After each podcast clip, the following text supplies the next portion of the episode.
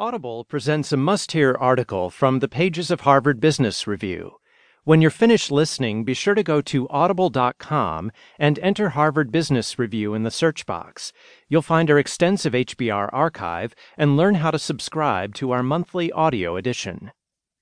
Now, in Do You Know Your Cost of Capital? Michael T. Jacobs, a professor of the practice of finance at the University of North Carolina, and Anil Shivdasani, a professor of finance at Kenan-Flagler, write that if your company is like most companies, then you probably don't know.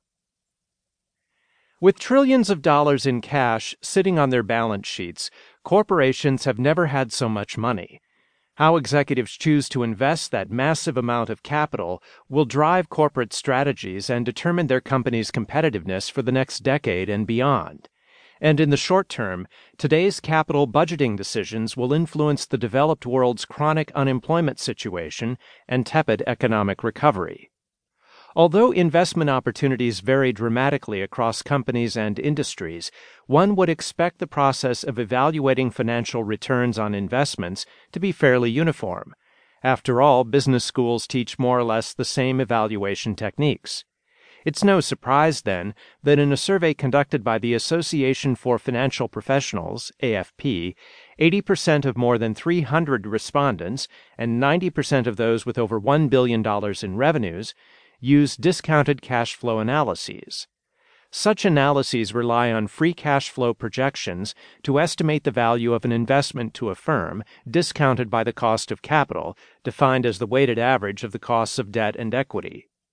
To estimate their cost of equity, about 90% of the respondents use the Capital Asset Pricing Model, or CAPM, which quantifies the return required by an investment on the basis of the associated risk. But that is where the consensus ends. The AFP asked its global membership, comprising about 15,000 top financial officers, what assumptions they use in their financial models to quantify investment opportunities.